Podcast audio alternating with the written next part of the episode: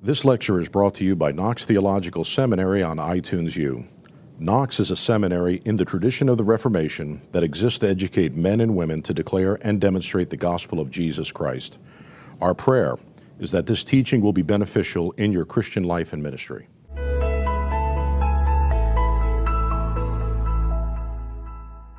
We're going to start today by talking about how Luther discusses the subject of theology. Um, this was going to be a fairly brief thing we were going to talk about on Monday, so I don't expect that will take um, too long, at least for me on my part, but we can discuss um, as needs be, um, however long we need to. Um, so we'll do this, and this will be more now as kind of a summary or a kind of capstone of a lot of the discussion, where on Monday it would have been more of an introduction. So um, we'll be hearing a lot of the same things we've been hearing as we move through this, but I don't think that will be a bad thing. Um, when you talk about what the subject of theology is, it's basically asking, in other words, why do theology? What kind of a thing is theology? What does it mean for our lives? Um, why is it worth spending a week, you know, to, to fly down to a new place or take time off from your job to come do this thing? What's driving it and what import does it have um, for our lives? Um, the Reformation broadly understood, and Luther specifically understood theology as a sort of critical reflection that was interior to um, the mission of the church itself. Uh, and that mission, particularly, was one of proclamation. The formula that was sort of abundantly used around that time was lex orandi, lex credendi. Have you heard of this uh, phrase before? Yep. It's a Latin phrase. It just says the law of prayer is the law of belief. So The law of prayer is the law of belief. Mm-hmm. Basically, your your your theology is in a, in, a, critical and reflexive relationship with how you pray before God. Um, and I believe that Robert Jenson has sort of nailed this down correctly by saying that the Lutheran or the Reformational um, understanding of theology could be a kind of parody of this, where they say lex orandi, lex credendi. Um, for Luther, it is more a case of lex proclamandi, lex credendi. The law of proclamation is the law of belief, um, because theology has to take for its shape and its rule um, the specific ways in which the gospel is a particular kind of discourse that is meant um, not for something other than being spoken to sinners. So theology has as its very rule and shape that it is meant to be given to others. Um, and of course, for Luther, that doesn't deny the lex orandi, lex credendi, because um, you know that that's just that's not something he would leave behind. Um, because when you leave that behind, um, you sort of the church's mission of proclamation would slip from its object. So the lex orandi, lex credendi has this. Um, All right, say, say it again now. Lex, I can't quite understand what you're saying. okay, I'll just write it. Okay. Um, Maybe I'm getting hard of hearing. well, and my voice isn't helping either right now. Orandi, okay. Okay. So we'd say that for Luther and the reformers, um, to remove theology from the, the work of proclamation would be to remove it from its very nature and goal, uh, but also to remove it from the life of prayer would be to take it away from its very object, um, which is the relationship between the human and God. Uh, and that is sort of the, the, the macro setting within which um, Luther works out what the subject of theology is. What is So the credendi is exactly what again? that? That's belief. Yeah. Creed. Yeah. Okay. Can you, um, what was the person who sort of said lex proclamandi, lex credendi, you referenced? That was Robert Jenson. Robert Jenson. Yeah. What, what And- work kind of did he tease that out? Um, Systematic Theology, the, the first volume. I think that's even towards the beginning. Um, What's the connection between prayer and proclamation? If you went from the law of prayer to the law of proclamation. It's kind of, it's hard to draw a straight line necessarily because they're both going into belief in, in terms of how these two formulas are um, construed. Um, so they both hold, hold a critical relationship to, um, to belief. And the thing about proclamation is it's driving forward what the role of belief or theology is, but prayer is always holding that work um, to its ecclesiological setting in addressing God um, as one worthy of prayer, praise, proclamation, and all of these things. So, for Luther, as you may or may not have read before, um, the simple question of what is to be proclaimed, what is the subject of theology, is just that the human being is someone who is accused and acquitted by God, and God is the one who accuses and acquits you. So, in other words, um, the subject of theology is just the sinning human being and the justifying God. And crucially, it's not one or the other, but it's the and. It's that, it's that critical and that stands between and says these two things um, sit in relation. So the subject of theology is not just God as this discrete subject, but it's God in this particular way in relationship to the humans. Um, and everything relates to this more narrow definition.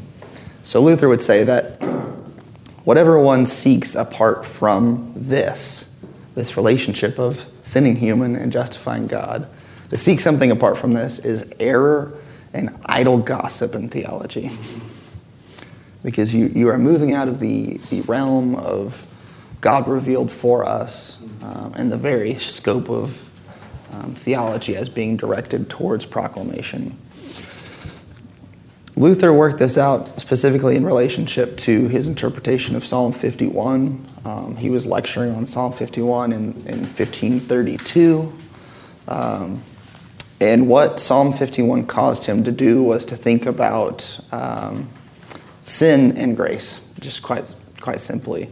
Um, but where a lot of the tradition before him had sort of taken Psalms like this in a um, more moral or philosophical bent. Um, Luther turned here to speak of it simply theologically, um, where sin and grace means to speak of the work of God's law on us and the address of God's promise to us.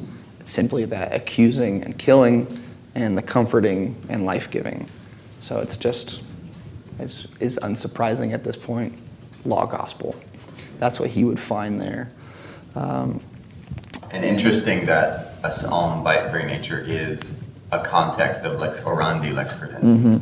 So as the theology of lex proclamandi, lex credendi is being done, Yeah. it's being done in the context of lex Yeah. orandi. yeah. Which is what you were saying. Well, yeah, and that, that's the. I, I want to um, make sure that we remember that. How does one do theology? It's in the midst of oratio. Yep. I'll say that again, I couldn't. It's it. You know, on day one we talked about oratio, meditatio, tentatio. A person who does theology is precisely one who is in the midst of prayer, always. Um, so Luther would never split the work of theology from that. He would just say if it's not driving towards proclamation, um, then it's become unmoored from its purpose. Um, it has slipped into what he says error and idle gossip. It seems to me that it is this, he's taking this uh, theology of glory and morphing it into really the theology of the cross in this discussion. Am I wrong or right? I don't know if you could you elaborate on that. Well, I'm just saying that man uh, is all about himself. He's all about saving himself. He's all about being God. That is his glory. That is what his attempt is. And then conversely, Luther would say, yeah, but let me tell you, the cross changes all that.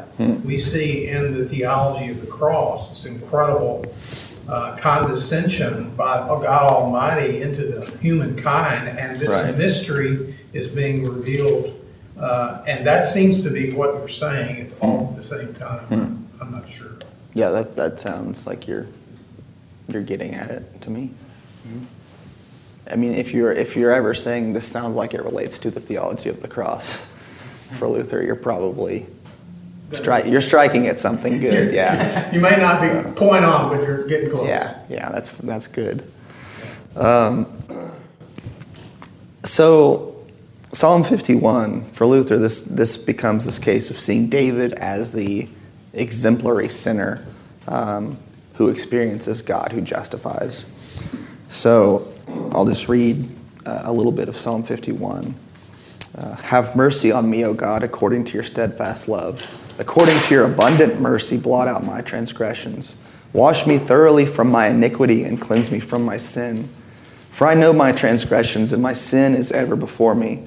Against you, you only have I sinned and done what is evil in your sight, so that you may be justified in your words and blameless in your judgment. Um, this, especially verse 4, is key. Um, Against you, you only have I sinned and done what is evil in your sight, so that you may be justified in your words and blameless in your judgment.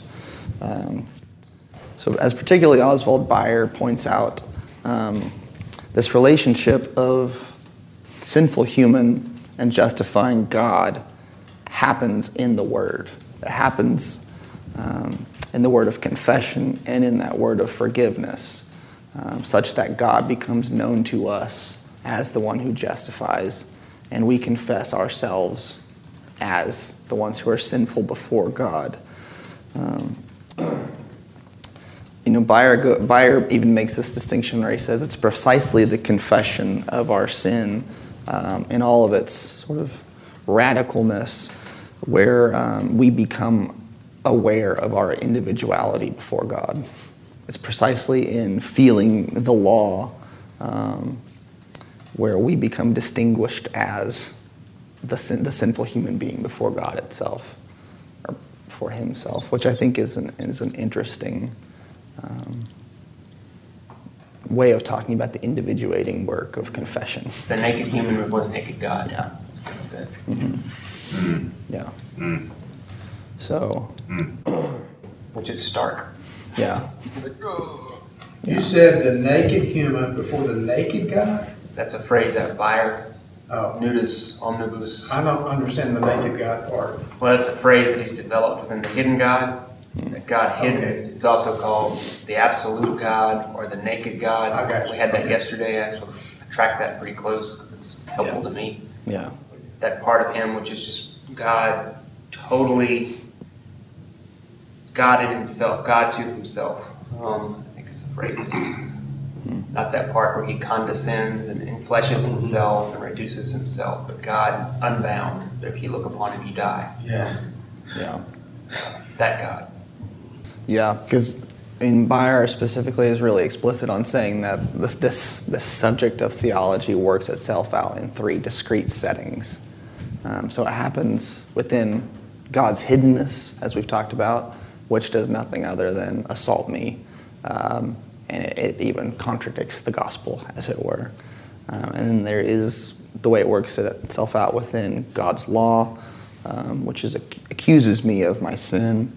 Um, and it does nothing other than to give me this death sentence that I am the sinner.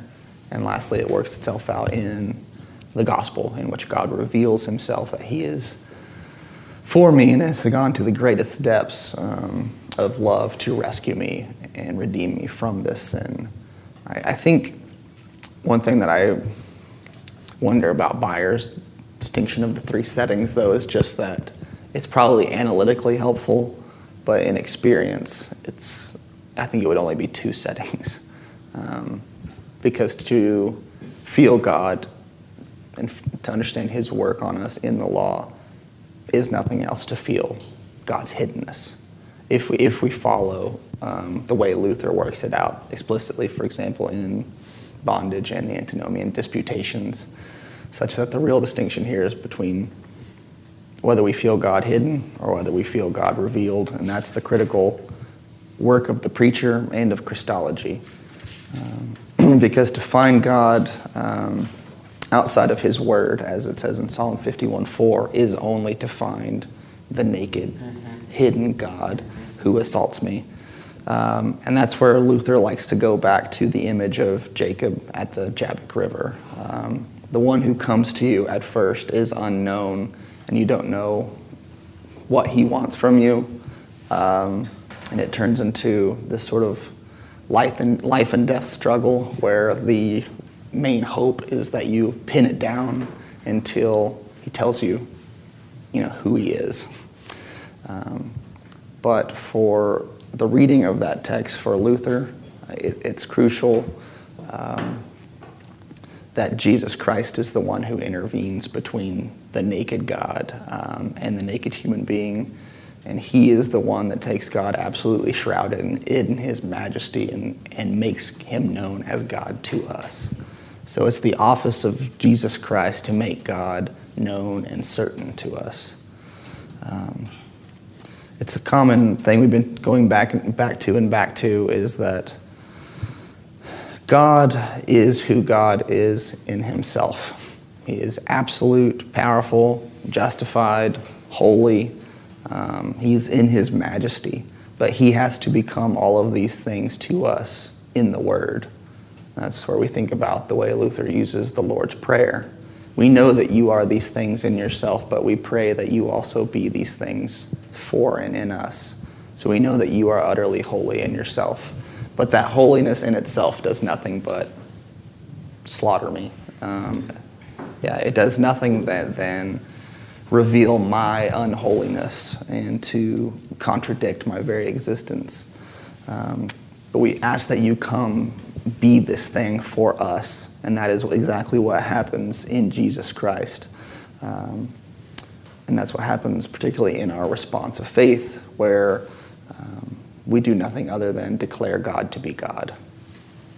So, from the Galatians commentary, you know, it says faith is the creator of the deity. Not that we create God in himself, but that by faith God is created in us. Um, and you have to hedge that sentence by just remembering that that work is the work of God in us. It's not um, the human work of faith to create God in oneself, but it is solely God's work of grace in us. So, does that have any connection with the Imago Dei? Or should we say that or not? Um, I'm sure you could find a way to connect it. that, that's not the, the move that Luther or Lutherans tend to make okay. explicitly or in, in, a strong way, other than just saying, um, we are in the image of God as those who hear the word spoken to us. Bayer makes a move similar, or approaching that. Mm-hmm. You know, Imago Dei isn't a phrase that I'm familiar that he's really keen on, but he circles back in this and between the sinning God and the justifying, right? The sinning human and the justifying God. Mm. That God then justifies ex nihilo just as he creates ex nihilo. Mm. So then he has creation and, and eschatology also encapsulated mm. in justification, which then again is the doctrine upon which the church and therefore all the cosmos, I think he makes that move, stands and falls. Yeah. That the justifying God is the word, the act of justification is an act of creation. Yeah, because at, at creation, we, like the world, were formless and void, and we had no shape, and, and it has to be the creative God that shapes us. This, I think the early reformers made those comments. I read it somewhere, but, uh, um, it's in creation that they saw the recreated man, the, the new, rising out of the slime, basically, in creation. Hmm. That's a vivid image. yeah. Um, and it's a good point. Just returning to what we talked about a little bit and looking at Luther's small catechism in the first article and the way he uses that justification language to describe the work of creation, which also points forward to the work of um, justification is nothing other than the work of creation. So if you particularly think about uh, Romans, you know, 417. God is the one that calls into existence the things that do not exist. He's the one who justifies the ungodly. And to do those two things are the same work. In other words, Mm. Um, yeah. The justified human does not exist mm. until God speaks it as such. Yeah. yeah. And that, that's, the, that's the, the, the, great thing I think about this talk about faith as the creator of the deity, um, is that God is not the creator of the deity. He's not the deity for us until he creates himself in us like that, uh, which is more of a riff on Luther's words than precisely how he would say it. But um, God is God in himself, and God is God for us, and he makes all the moves. Um, so, just to quote Luther, he would say, God does not deal with us, nor has he ever dealt with us otherwise than through the word of promise. We, in turn, cannot deal with God otherwise than through faith in his word of promise. Um, and so for him, theology is nothing else than focusing on those acts of speech and dialogue um, between the sinning human and the justifying God. Uh, it's, it's, it's norming and appropriately phrasing the way in which we can speak about how God kills us and makes alive, makes us alive. So it's always that's what theology is. Yeah, it's it's it's it's driving towards those, getting those, those acts of speech as correct as we can so that they can be used in teaching, preaching, pastoral care, counseling, and so forth. Um, and that ultimately is where that idea of lex proclamandi, lex credendi comes in, is that um, if we're moving outside of what is useful for proclamation, then we're moving outside of what is useful um, for belief, as it were. But what is useful for belief will be utterly useful for proclamation because it is the thing that delivers God to people. Um, In essence, that's what he's saying. You have to preach Christ. Mm-hmm. As you preach, as you proclaim the Word of God, teach the Word of God, you have to proclaim Christ. You always are coming back to Christ. Mm-hmm. Will you say that? Yeah, yeah. Um, you know, it's sort of that idea of um, Paul in 1 Corinthians that I have decided to know nothing among you except Christ and Him crucified. Um, and we've, we've talked about this order, about this distinction between first and second order discourse a handful of times.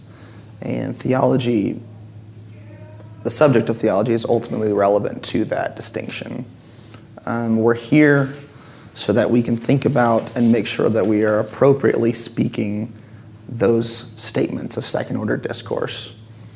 Um, we want to get it right when we talk about how we are sinful, how God justifies, how those two things are put in relationship. But ultimately, um, the nature of theology as defined by Luther always shapes our theological thinking towards proclamation. It's towards, it's going towards that first order discourse.